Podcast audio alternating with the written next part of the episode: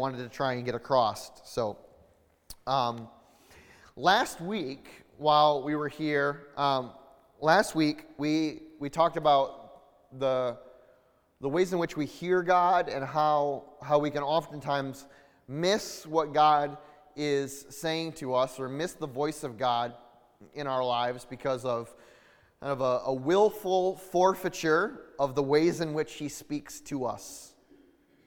Wanting God to speak in the loud screams and huge, big, miraculous moments where there's no doubt whatsoever that it's Him, and we, we just want like, like want God through a, a bullhorn in our head 100% of the time, where, where God um, um, often speaks in the quiet whisper of life. Uh, and how it becomes increasingly important for us to intentionally silence the distraction of life so that our ears are open to hear what God is speaking to us. And one of the one of the things that we talked about how was that the one of the most primary ways that God speaks directly to you and I is through his word. Like, oh, I don't God never speaks to me. I never hear God's voice. Um, God is always speaking to us. God is always speaking to us in His Word. And so if we are if we are struggling to hear the voice of God, um, it, it usually it usually means that we're, we're struggling to persevere in the, the discipline of reading God's word or hearing the voice of God in His word because um, it is the one of the primary ways that God speaks to us or that we hear God is through His Word. Now, I often um, confess to take take things for granted. Okay, when I when I when I talk about them from up here, and so um, my um, my I want to I want to back step just just maybe a couple steps and then move forward again. Um, one step forward, two steps back. Because uh, I got some questions in this past week about um, about like about the Word of God and how we read it. Like, what is the practical? Some practical questions. Um, and here, here's one of them. Okay, Pastor Cameron, I hear you say that we hear the voice of God by reading the Word of God but I'm going to be perfectly honest with you. Um, I don't have any experience with this book, and I have no idea what to do or where to start. Like, I believe you, I get it, but but help me because I usually what I do is I just and just start reading. And while that's never a bad plan, okay, I will tell you that there are, uh, practically speaking, some ways in which we can create um, a little bit better of a system. So, um, I want to give you like two really practical ways. If you are in this, if you are in this, um, if you are in this position where you're like, I really want to dig more into God's Word, but I don't have much familiarity with God's Word. I wasn't, uh, I just come to Christ, or I wasn't wasn't brought up in the church and I don't know what to do. Here, um, here are some ways. Here are some things that we can do. But first, I want to talk to those who do have familiarity with God's word and who are still, you still like have um, some difficulty of like, what do I do? Where do I start? How do I how do I engage the word of God? And I will tell you this: once a day, um, once a day, every day. Um, here's what we can do. We're going to read three, tra- three chapters, okay? Um, can you the, the next slide? There you go. If you have good familiarity with the Bible but need a fresh plan, okay? Every day we're going to do this. We're going to start, I'm going to read one chapter in the Old Testament, so like Genesis 1, right? And then on day one, I'm going to read Genesis 1, I'm going to read Psalms 1, and I'm going to read Matthew chapter 1, all right? So we hit like a vast, we, we hit a variety Okay? Um, but we are working through in um, kind of a sequential order uh, a way in which we can read through the Bible. Now, if you're on the other side of that and you don't have um, a lot of familiarity with the, the Word of God, you're just growing in your relationship with Jesus, um, and you're, you're just beginning to develop the discipline of hearing God through Scripture, I want to, um, I would tell you to do this. And this was my advice to several people this past week. We tend to look at a book like this and get overwhelmed because there's so much, right? Where do we start? How do we process it? How do we read it? Um, if you haven't yet developed the discipline of reading the scripture, here's what I want you to do: is I want you to not look at the whole, not not think you have to bite off the whole chunk, chew it and swallow it all at once right now. In fact, I want you to take the first year from now until a year from now, and I want you to read the Gospels Matthew, Mark, Luke, and John exclusively for the next year. I mean, like, well, there's so much else in like the whole Bible. There's like all these other books. There's like 62 other books besides that. And yes, I get that and I understand that. As your pastor, I'm giving you permission to skip those until next week, okay? And to read only in the Gospels or the narratives, the stories of Jesus for the next year. And you can read as much of the you can read as much in one day as you want. But if you read all of Matthew, all of Mark, all of Luke, all of John in one day, and you're like, well, what do I do on day two? Do it again. Right? What do I do on day three? Do it again.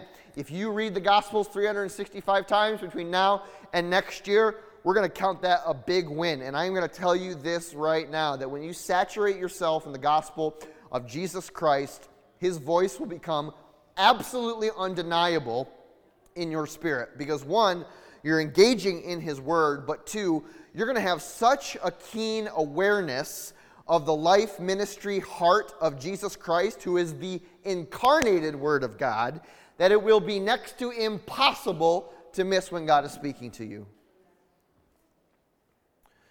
So if you are struggling in a, a discipline to develop a discipline of reading God's Word, just like feast on the banquet of the Gospels Matthew, Mark, Luke, and John, as much as you possibly can.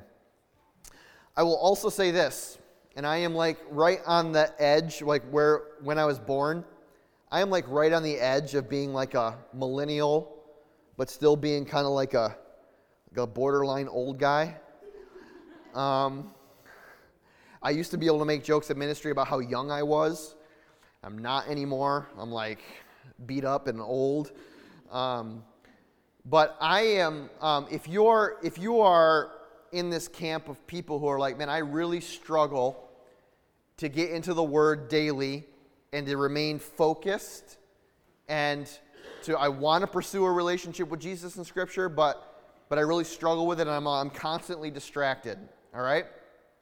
Um, while, I, while I personally believe that things like you take out your phone and you have like a Bible app or a Bible reading program on your phone and you read the scripture on your phone every day. Um, certainly, that is better than nothing, of course, right? But if I was going to, if I was going to counsel someone on the most undistracted way to read the Word of God, it would not be on the thing, on the device that usually distracts people the most. Okay? um, because there is something tactile to flipping the pages, right? There's something undistracted about not having um, three notifications ding up on your phone as you're reading the word, or taking a break in between paragraphs to check Instagram or your email, all right? And so I know that kind of like flies in the face of everything that is hip and trendy and, and millennial, but I'm going to tell you right now I recommend a real paper, words in front of you, pencil and journal in hand, Bible study and reading discipline, especially if your phone is a source of regular distraction for you. Especially. And that doesn't mean like Bible here, phone here. Means like Bible here, phone there. You know, like get it away from you, different room. Don't hear it dinging, don't see it dinging, okay? Um, here's the, like, listen, I want you to experience fruit and success, however that's measured, in the developing discipline of reading God's Word because I believe that it will change your life.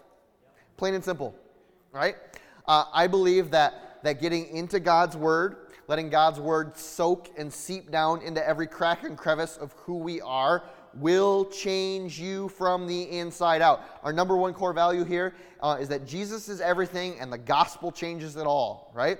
And when we soak our lives in the gospel of Jesus Christ, everything will change. And if everything changes in us, guess what? Everything's going to start to change in your family. And if everything changes in your family, everything's going to start to change in your extended family. And then everything's going to start to change in your workplace. And then things are going to start to change in your church or in your community and in your neighborhood and then in your city and then in your region. And we believe that our plans, uh, we, we, I, I believe that, that our plans to affect the city of Jamestown with the gospel of Jesus Christ is so absolutely minuscule and small in comparison to God's plans. Like uh, God's plans are so much greater than even I can hope, dream, or imagine for this area. There was there, there, there was one um, scripture that we read last week, or we kind of referenced it last week in the book of Second Timothy. Um, 2 Timothy was a letter that Paul, the Apostle Paul, wrote to his like protege pastor Timothy, and he wrote two of them, and they were kind of instructive, both practically in organizing and leading the church, but also a little bit more just like encouraging, like, hey, don't give up on the gifts that God has given you. He has not given you a spirit of fear. Um, but like just like keep going timothy. Keep going. Keep going. God is god is equipping you. God is giving you everything that you need. I believe in you. I'm praying for you. Oh and hey by the way let me just drop this in here about the word of god before we go any further. And he says this in 2 timothy chapter 3 verses 14 to 16 he says hey timothy the word of god scripture right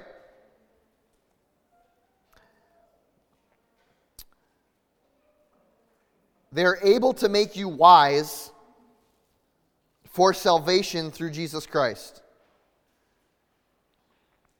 All scripture, 2 Timothy verse 3 or chapter 3 verse 16, all scripture is God breathed. Meaning like God has God has breathed his life into scripture. That it is not it is not a static thing, words on the page, black and white right, will someday fade away or go away. It is the, the very nature and character of God, the life of God, has been breathed into the scripture so that it is now alive. And not only is it alive and God breathed, but it's useful. It is, it is useful for teaching. It is use, useful for rebuking. It is, it is useful for correcting. It is useful for training in righteousness. And Next week, we're going to talk about what, like, what the differences in those things are. How does the Word of God, how is the Word of God formative in teaching, rebuking, correcting, and training us in righteousness so that the person of God may be thoroughly equipped for every good work? See, the, what, what Paul essentially says to Timothy here, he says, Look, Timothy, the Word of God when we, when we leverage the power of God, when we leverage the life of God that is breathed into a scripture, that the, that the Word of God becomes formative for us. It actually begins to form us into the image and likeness of Jesus Christ. It makes us a, an, an image and picture of righteousness, training us in righteousness, thoroughly equipping us for every good work. And so when we use the Word of God as, as God designed it to be used, He breathed his life into it, right? It becomes a formative exercise for us. It becomes an active way for us to move, I guess you could say, forward. But what I really want to talk to you about this morning is this is that not only is the Word of God formative, and we'll talk about that next week, but the Word of God um, is defensive as well. The Word of God is defensive, not just formative, but defensive. and is defensive against the lies of the enemy. There's nothing more that our enemy, Satan, would love to do and has really set his existence about to do than to take a lie, mask it in truth, and then plant it into your heart and hope it grows. And sometimes he feeds that lie, and sometimes he waters that lie. Right? God is mad at you. You should be ashamed of yourself. Right? Um, you should really be afraid in this situation because there's no way God will take care of you. Gather as much as you can and hoard it together because someday um, you're not going to have enough and you can't trust God to provide for you. And so he takes little lies, leveraging what we, he already knows about our weaknesses, masks them in some form of truth, plants them deep into our hearts, and hope that they grow. And the outgrowth of lie produces fruit, right? That has all kinds of consequences, both mental, emotional, physical, and spiritual in our lives. But the Word of God both is and can be used for defensive purposes against the lies of the enemy. Well, Pastor, that's a great idea, but do you have examples? I'm so glad you asked because, in fact, I do. Um, and I, I, don't have ju- I don't have just a example. I have like the example of the way in which the Word of God or Scripture is used for defensive purposes when the enemy is seeking to plant lies into your life, and that's from the life of Jesus. Jesus experienced this very thing. He was not immune to the attempt of the enemy to plant lies in his life. And when, when Jesus was faced with the, with the shiny lie of the enemy, the question is how did he use the Word of God, or how did he defend himself against that? Matthew chapter 4, verses 1 through 11. Should be up on the screen for you as well. Right at the beginning of Jesus' ministry, Jesus was led by the Spirit into the desert to be tempted by the devil. And after fasting 40 days and 40 nights, he was hungry. And the tempter came to him and said, If you are the Son of God, tell these stones to become bread. Jesus answered, It is written, Man does not live on bread alone, but on every word that comes from the mouth of God. Well, then the devil took him to the holy city and had him stand on the highest point of the temple. If you are the Son of God, he said, throw yourself down, for it is written, He will command His angels concerning you. They will lift you up in their hands so that you will not strike your foot against a stone. And Jesus answered him, It is also written, Do not put the Lord your God to the test. Again, the devil took him to a very high mountain, showed him all the kingdoms of the world and their splendor. All this I will give to you, he said, if you will bow down and worship me. Jesus said to him, Away from me, Satan, for it is written, Worship the Lord your God and serve him only. Then the devil left him, and angels came and attended him. Now, listen, this is not a comprehensive example of all of the forms of temptation or lies that the enemy tries to speak into your life, but it certainly is instructive in a few particular ways, and I want to highlight some of those. The very first thing that the enemy did with Jesus was come to him in an obvious moment of physical weakness, okay? And tried to leverage that weakness to allow the lie to take root in his life, right? What was the weakness that Jesus was experiencing here? Well, the word says that Jesus had been in the wilderness for 40 days and 40 nights, had been fasting for that time, and he was what? Hungry. Captain Obvious, Matthew, right, writes that after fasting for 40 days and 40 nights, Jesus was hungry. There was this physical weakness, right? Or, or um, this like opening that the enemy saw. He saw weakness and he tried to exploit it. He tried to exploit the weakness that Jesus was experiencing. How did Jesus respond? He tried to, he tried to use that weakness to like to twist Jesus' understanding of whether or not he could trust the Father to take care of his even his physical needs. What he essentially said is, "Hey, um, Jesus, I know you're really hungry. Um, it doesn't look like you have anything to eat, um, or that." Or that God the Father is really going to provide anything for you. Why don't you just, because you're hungry, right? Rationalizing, why don't you just turn these stones into bread and you, we can just be done with this whole hunger thing? You don't, don't trust the process to God. Um, don't trust, don't, don't, don't trust that He will provide for you. Jesus responded, of course. Um, it is written, hey, hey, listen, man, man does not live on bread alone, but on every word that comes from the mouth of God. Jesus responded essentially, look, hey, listen, I, I trust in the Father to meet my needs. I don't need to rely on the bread that you say I should, like, concoct out of midair here. The second thing that he did, right? The second temptation was this the devil took him to the holy city, had him stand on the highest point of the temple. If you are the Son of God, um, and, and this is kind of like, can you, can you hear in the words of the enemy the so like like the sarcasm and like the goading of the enemy here towards Jesus? Like, well, I know that you're the son of God, right? And like you got all kinds of power and you got all kinds of authority in heaven. You can really do anything that you want.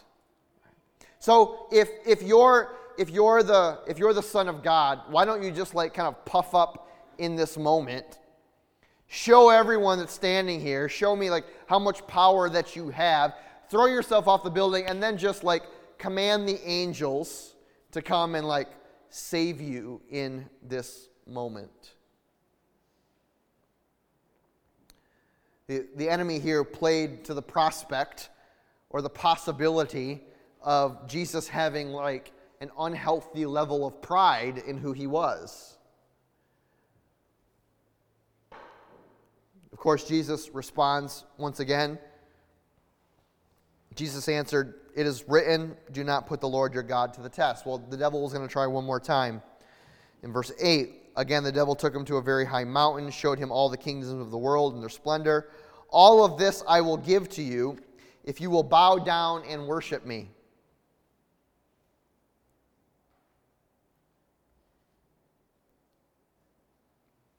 Satan offered Jesus or tempted him with the allure of power, right?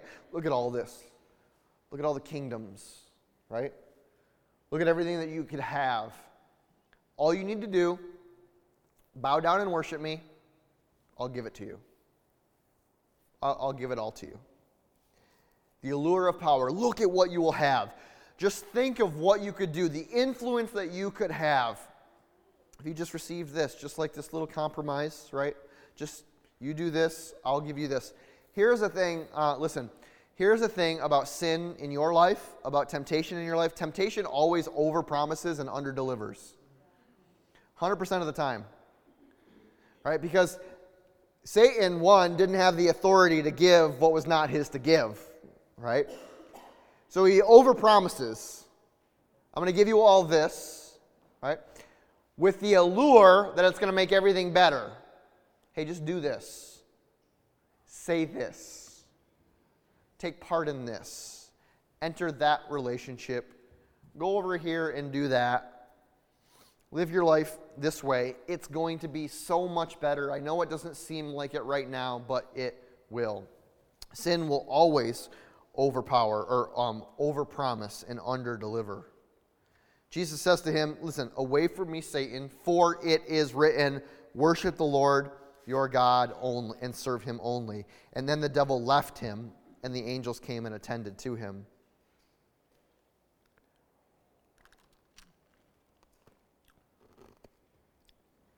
I ran through that kind of quick, not because I want to draw out a certain instance from each one of those, But so that we could get to this point here, listen, in each instance that Jesus faced temptation, faced the allure of pride, the allure of power, faced like the leveraging of a physical weakness in his life, in each instance, Jesus responded with a proclamation of God's word or God's truth.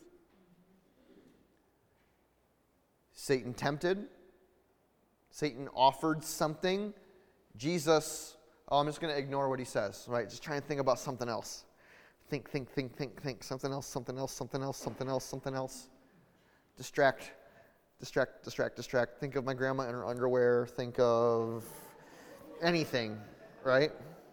Just like change your mind. Do we or do we not think this way? I mean, am I like, I don't think about my grandma in her underwear, but you know what I'm saying, right? Like, like temptation comes into our into our life, right? Like we can, you know, like imagine this temptation coming into your life, right? And we recognize it for what it is, like Paul said, the things that we don't want to do, those are the things that we actually do. We know we want to go this way, but we feel drawn to go this way. And so, what are we trying to do? I got to think about something else. Uh, I got to think about something else. Quick, quick, quick, quick, quick, quick, quick. Get out of my mind, get out of my mind, distract myself, think about do something else. Not the strategy of Jesus. Not the strategy of Jesus at all. Not like a, oh, distract myself, mask it, try and move on to something else. But no, the, the strategy of Jesus in the face of temptation was to proclaim the word of God against it, the truth of God against the lie that the enemy was trying to make true in his life. Jesus responds with a proclamation of God's word, of God's truth. But listen, Satan is crafty little devil, no pun intended. All right? And he sees, oh, okay, um, I see that Jesus is using the Word of God as a defensive tool against temptation. I know what I'll do. I'll use the Word of God then as a tool to drive him into temptation. Does this. Satan uses it, right? In verse 6, if you're the Son of God, he said, throw yourself down.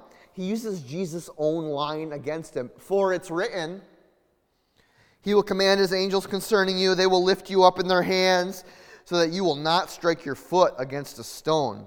By the way, that was in Psalm 91, Jesus, in case you didn't know.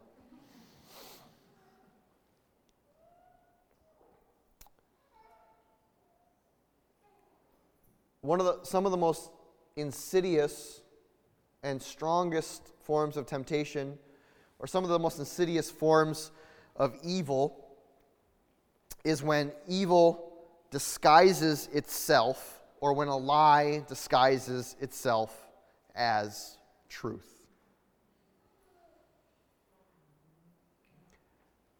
God wants you to be really happy. God wants you to feel good. God wants you, God wants this. So so just if you just do this, it'll be okay.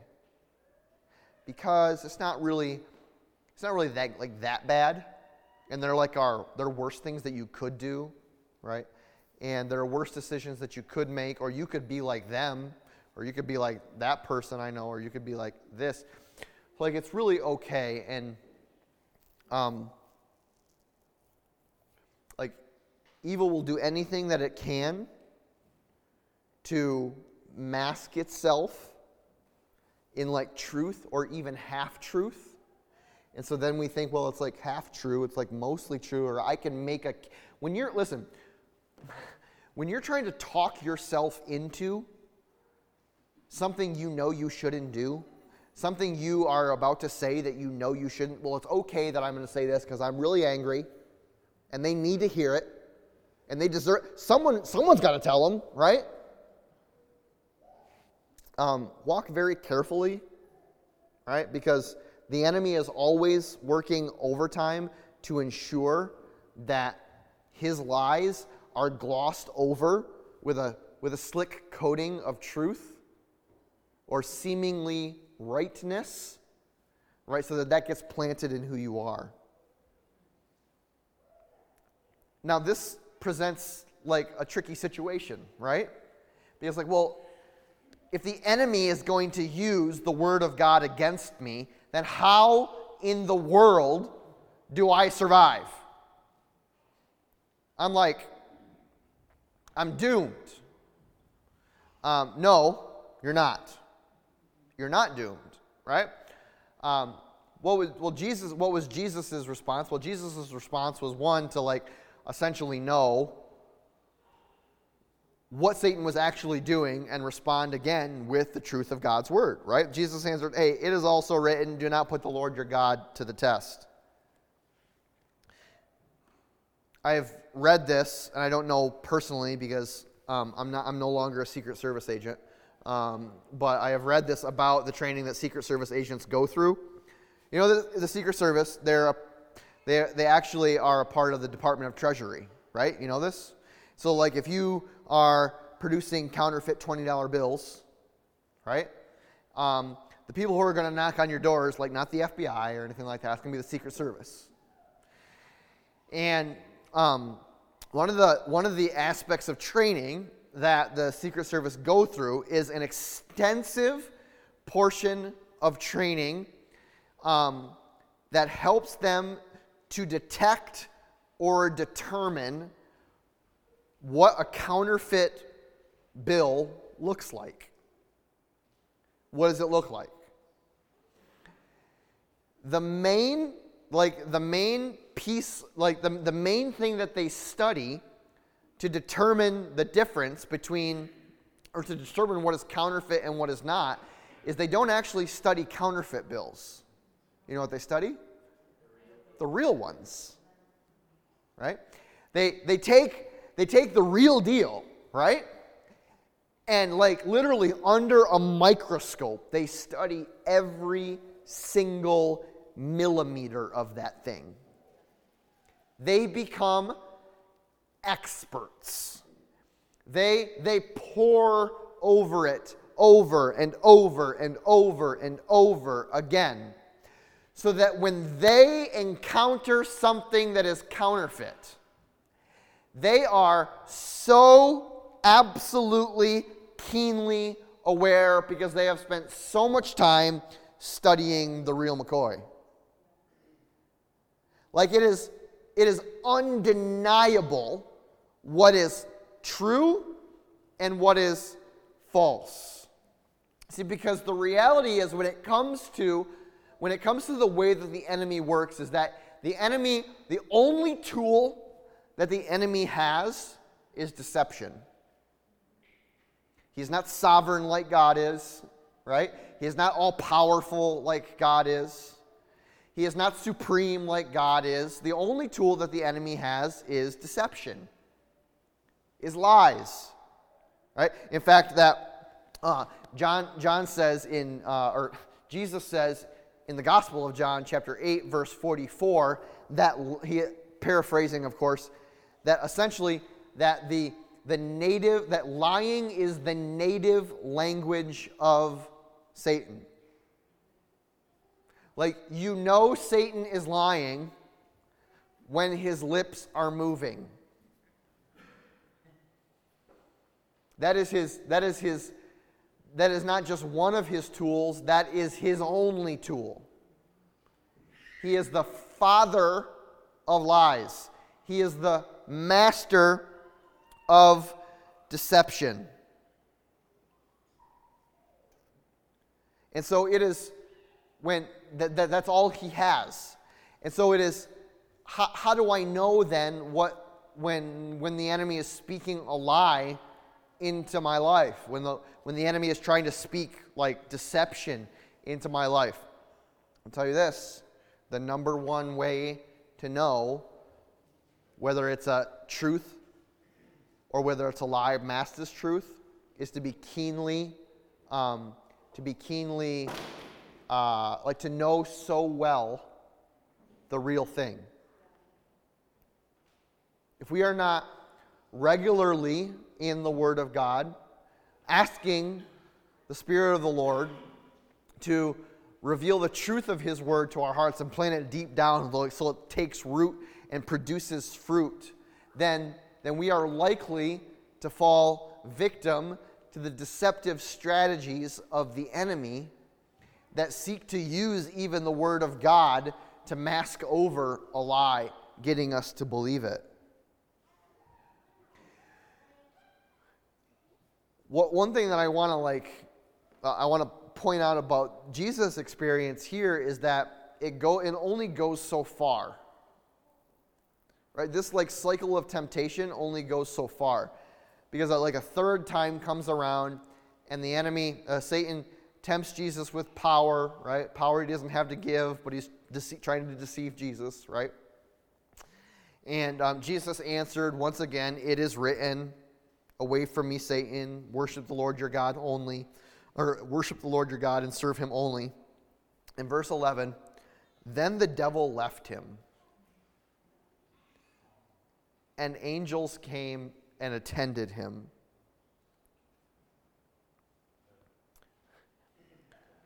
When we flood, when we flood our lives with the truth of God's word, there is no fertile soil for a lie to take root. So every time the, lie, the seed of the lie comes in and tries to get planted in our heart and soul, right?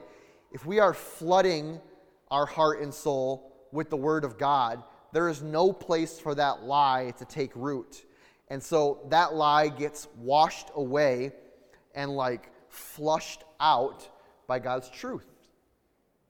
It is tantamount or to what happens here in, in uh, Matthew chapter 4, where the enemy is like, finally, like, well, I'm gaining no ground here.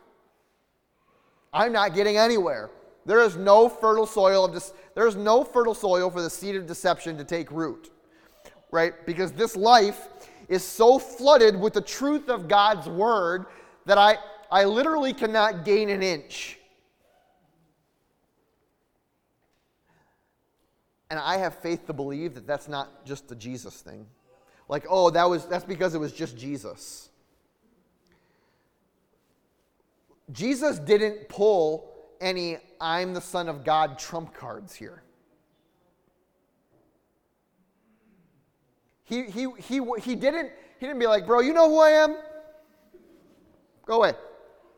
Nothing like that, right? It was completely 100% look, here's the truth. Okay, again, here's the truth again.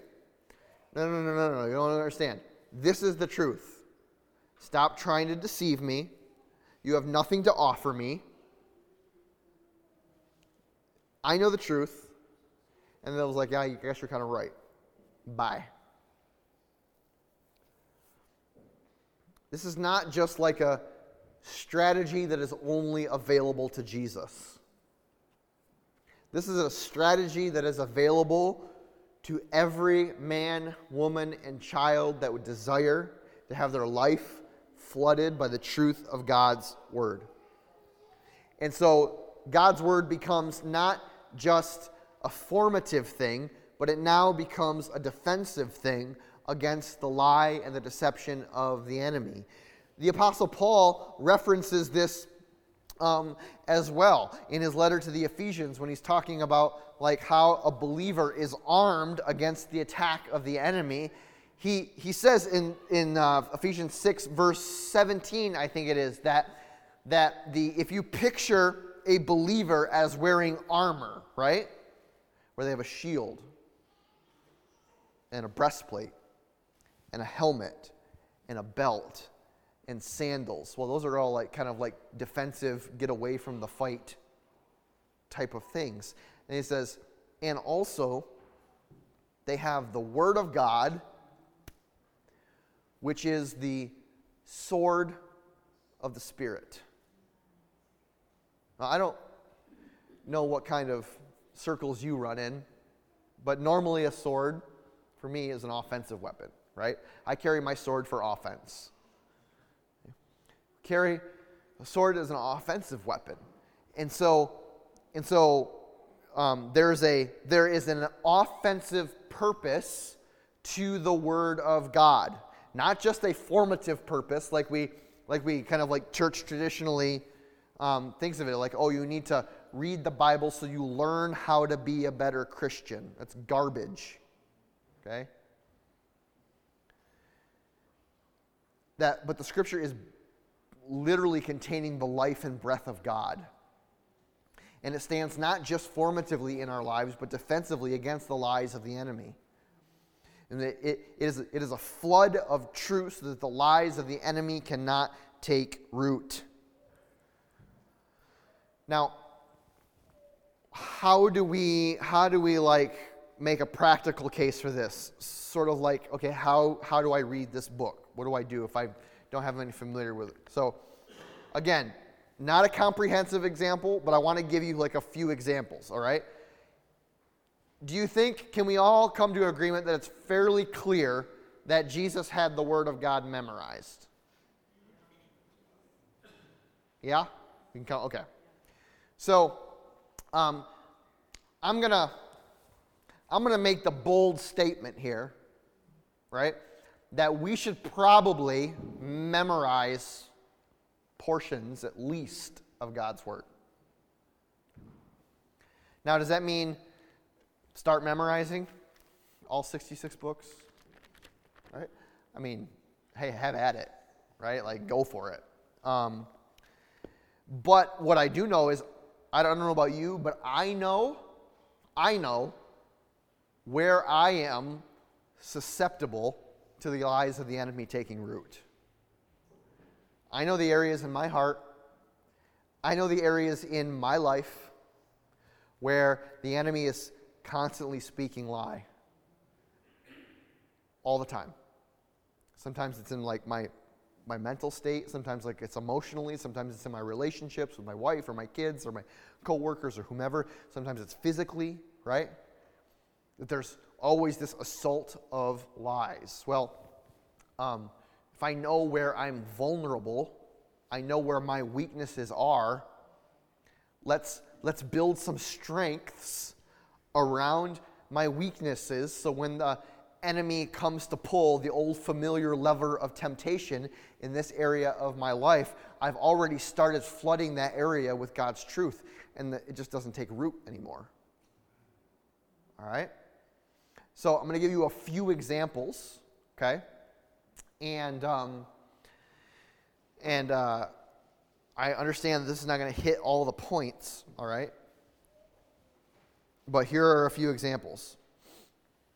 Um, how many people um, wake up in the morning and, um, and your mind just tells you, uh, you're going to be anxious today? Just let you know. Well, anxious about what? It doesn't matter. Everything. Everything. What am I going to be anxious about? Uh, I don't know. Make something up. Just be anxious today. Okay? All day. Anxiety over everything. Every conversation, every word, every relationship. Uh, think about things that happened five years ago that have no consequence now. Be anxious about that too, please. Right? Does your mind ever do that to you? No. Okay, gotcha. Uh, right. Everything is perfect. Everyone is perfectly at peace. I got it. Um, all right.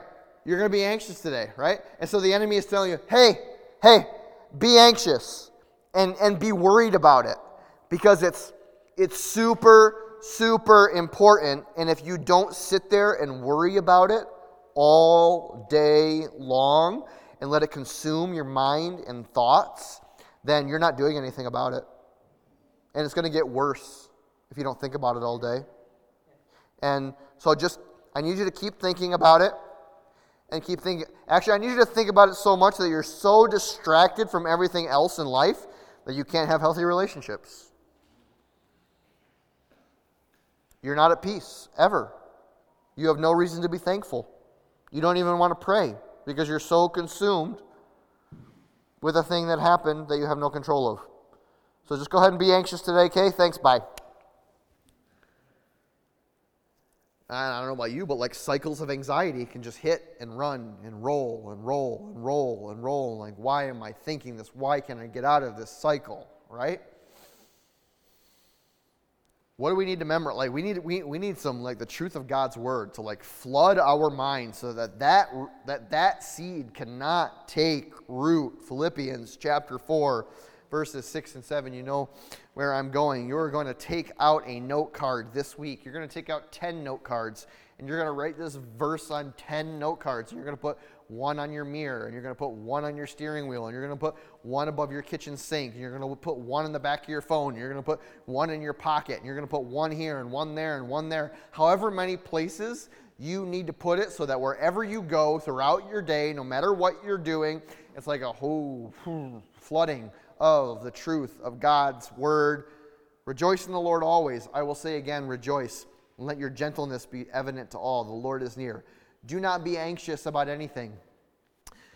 But in everything, by prayer and petition with thanksgiving, present your requests to God, and the peace of God, which transcends all understanding, will guard your hearts and your minds in Christ Jesus.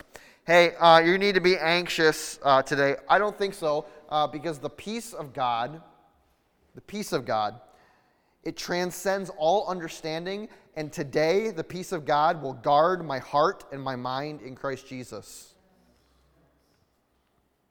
Well, jeez, someone turned over a new leaf, the, the enemy says, right? Well, exactly, right? We're going to flood our heart, flood our mind with the Word of God.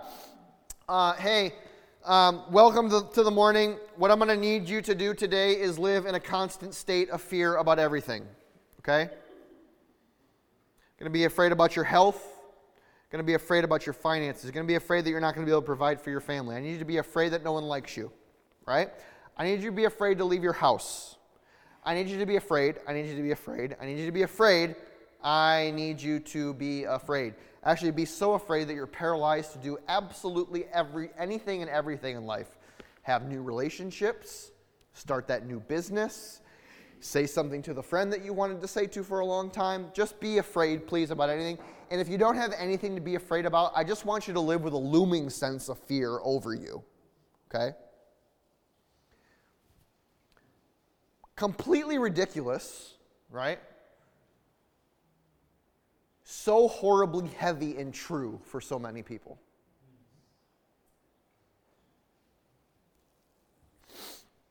Isaiah chapter 41, verse 10. I'm going to read it up here. Isaiah chapter 41, verse 10. Note cards, all right? Buy yourself a pack of note cards. So do not fear, for I am with you. Do not be dismayed, for I am your God. I will strengthen you and help you. I will uphold you with my righteous right hand. Hey, you need to be afraid of that. Uh, no, I'm sorry. Um, I do not fear. Because the Lord is my God. I will be strengthened. He is going to help me. The Lord is going to uphold me with his righteous right hand. What can man do to me? Right? Um, another one, I think it's from 2 Timothy I had here. Yeah, 2 Timothy verse 1, or chapter 1, verse 7. For spirit, the Spirit of God gave us does not make us timid, but gives us power, love, and self discipline. The Spirit that the Lord has given us is not a spirit of fear and timidity, but of power and of love. Well, I'm just kind of a fearful, always worried, always nervous person. That ain't from God. That ain't from God. Because the spirit that He's given to you is not one of fear and timidity, but is of power and of love and of self discipline. Um, how about this? Anyone ever live in the constant fear or like, I don't have enough? Hey, I want to let you know things are running out in your life. You don't have enough money. You don't have enough gifts. You don't have enough time. Um, you need to do work extra hard. Maybe squirrel away a little bit more over here. Um, because if you don't do it for you, no one else is going to do it for you. And you're going to someday run out of everything. And it's going to be a major, major disaster. Jesus goes through this long kind of I won't call it a diatribe, but this long speech in um, the Sermon on the Mount in Matthew chapter 6, where he ends essentially with these words. Well, I mean, we can read the whole section if you're cool with that. Are you cool with that? It's getting kind of late. eh, whatever. Matthew chapter 6, verse 25. Therefore, I tell you, do not worry about your life, what you will eat or drink, about your body, what you will wear. Is not life more important than food, the body more important than clothes? Look at the birds of the air. They do not sow or reap or store away in barns, yet your heavenly Father feeds them. Are you not much more valuable than they? Who of you by worrying can add a single hour to your life? Why do you worry about clothes? Do you see how the lilies of the field grow? They do not labor or spin, yet I tell you that not even Solomon in all his splendor was dressed like one of those. If that is how God clothes the grass of the field, which is here today and tomorrow is thrown into the fire, will he not much more clothe you, O you of little faith? So do not worry, saying, What shall we eat? What shall we drink? What shall we wear? I don't have enough. I don't have enough. I don't have enough. I don't have enough. I don't have enough. For pagans run after these things. Your heavenly Father knows what you need. Listen, right here. This is the gem. But seek first his kingdom and his righteousness, and all these things will be given to you as well. What about this? What about this? What about this? What about this? What about, I got to do this. I got to get this. I got to get this. I got to get this. I got to strive. I got to work. I got to work. I, gotta, I, I can't get it all. My, Sorry, Billy. Can't get it all myself, right? That's a lie. I'm going to seek first his righteousness. And then all of those things that I think I need to, like, squirrel away and provide for myself, He is going to take care of that. I will, I will seek for my number one priority will be righteousness. And all of these things will be added as well. Uh, last but certainly not least, uh, physical temptation. When we have uh, physical temptation, addiction, addiction to substances, addiction to pornography, things where we feel like we are overwhelmed with a physical desire and need that that like it it could make you it could, like I have to do this. I must, right? I have to do this to feel normal. I have to do this to feel relaxed. I have to do this to escape the reality of my thoughts, the reality of my life, the reality of, of what's going on around me. This is a way for me to cope. That is, it is a lie that the enemy has told you you need to cope in that way. Because what the Word of God says the Word of God says, Paul says in a couple different places, Romans chapter 6, Romans chapter 8, he says this You, um, you are not controlled by your sinful nature. I have to do this. I have to look at that. I have to drink that. I have to use that substance. I have to do it. It's the only thing that I know to do, the only way that I know how to go about my life.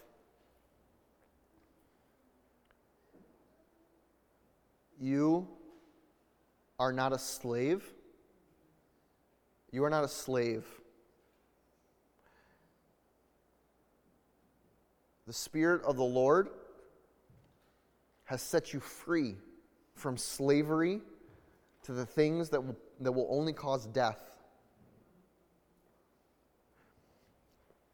We are not controlled by our sinful nature, but by the Spirit of God. Romans chapter 6. Let's look at this and then we'll close, okay?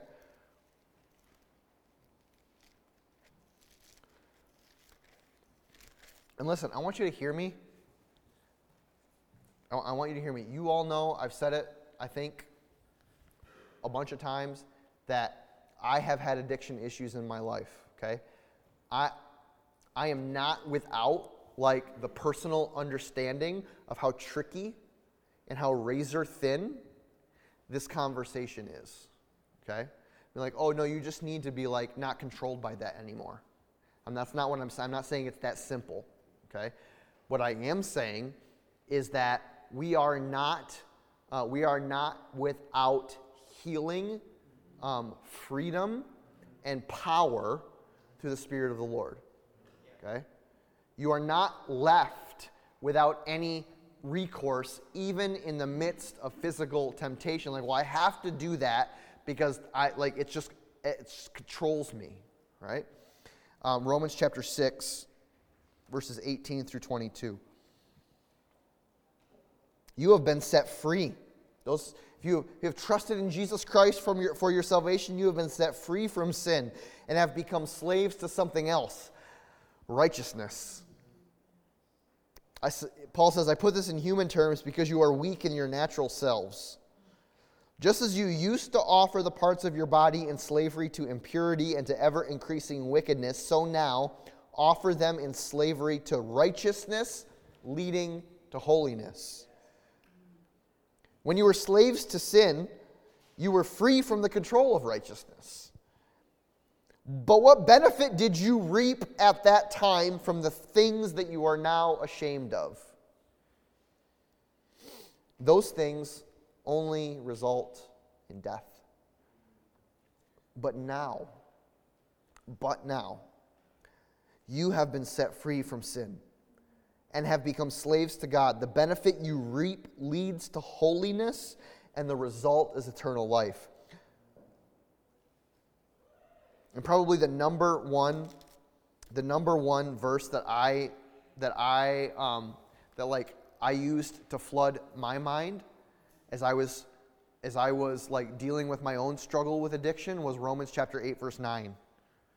And I don't know how many times I I, I still say it. I, I still like over and over and over and over and over and over again. Romans chapter 8 verse 9 You however are not controlled by the sinful nature but by the spirit if the spirit of God lives in you.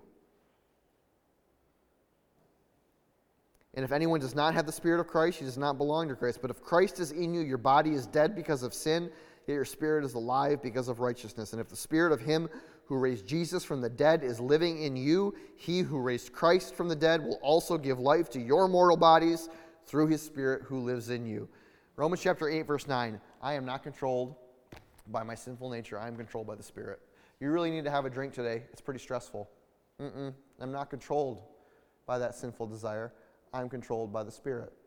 You know, you'd probably be able to, you know, you could clear your mind, you could maybe sleep a little bit better, you'd be a little bit more fun in social circles and stuff like that if you just, like, just had a drink or two.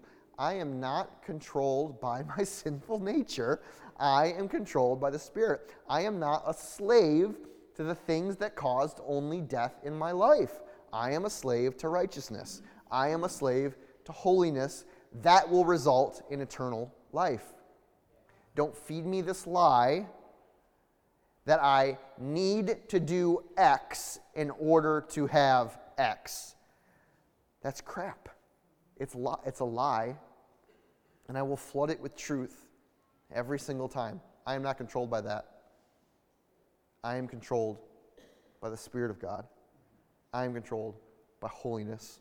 I am controlled by righteousness, not by my sinful nature. We must flood our lives with the truth of God's word so that the seed of deception that the enemy seeks to plant has no place to take root. We cannot do it on our own. You cannot, you cannot will, willpower yourself through temptation. Jesus couldn't do it. This was Jesus' strategy. Okay? Let me pray for us as we um, invite the worship team back up. As always, following, uh, following worship this morning, if you would like prayer for anything, um, come up front here and we will spend some time praying over you and with you.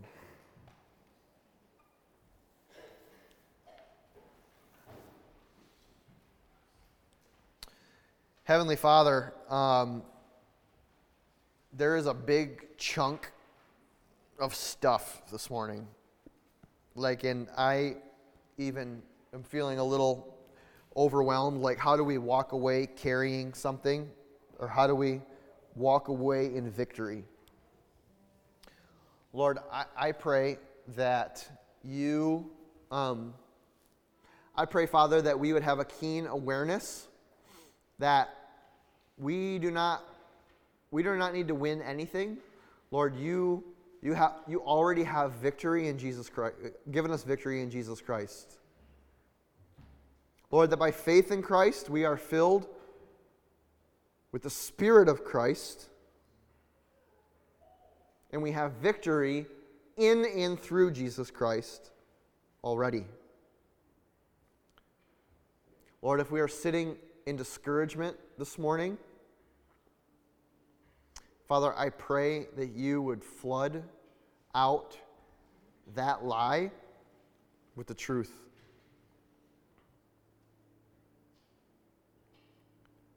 Lord, that we are dearly and earnestly loved as children of our Father. That not only do you desire freedom in our lives, Lord, but that you are fighting for freedom in our lives. Lord, that you are not mad, ashamed, or standing in a place of condemnation for the battles that we feel like we have constantly lost or fight against. But instead, Lord, you stand side by side. Sometimes you stand in front, willing to fight with us and for us. Lord, I pray this morning that the seed that is planted is a seed of deep passion and desire for your word, a hunger for your truth. Lord, that each person hearing my voice this morning would walk away with the same words that Jesus did that I do not live on bread alone, but on every word that comes from the mouth of God. Lord, that we would feast on your word this week. Lord, that we would flood our lives with the truth of your word. Lord, that it would, that it would flow over the soil of our hearts, Lord, that it would seep down into every crack or crevice that we've allowed the enemy to plant a lie, Lord, and then it would flood and flush out everything that does not lead to holiness and righteousness and Christ likeness, Father. Lord, we desire nothing more than you. We need nothing more than you. We worship you, Lord. We honor you in Jesus' name. Amen.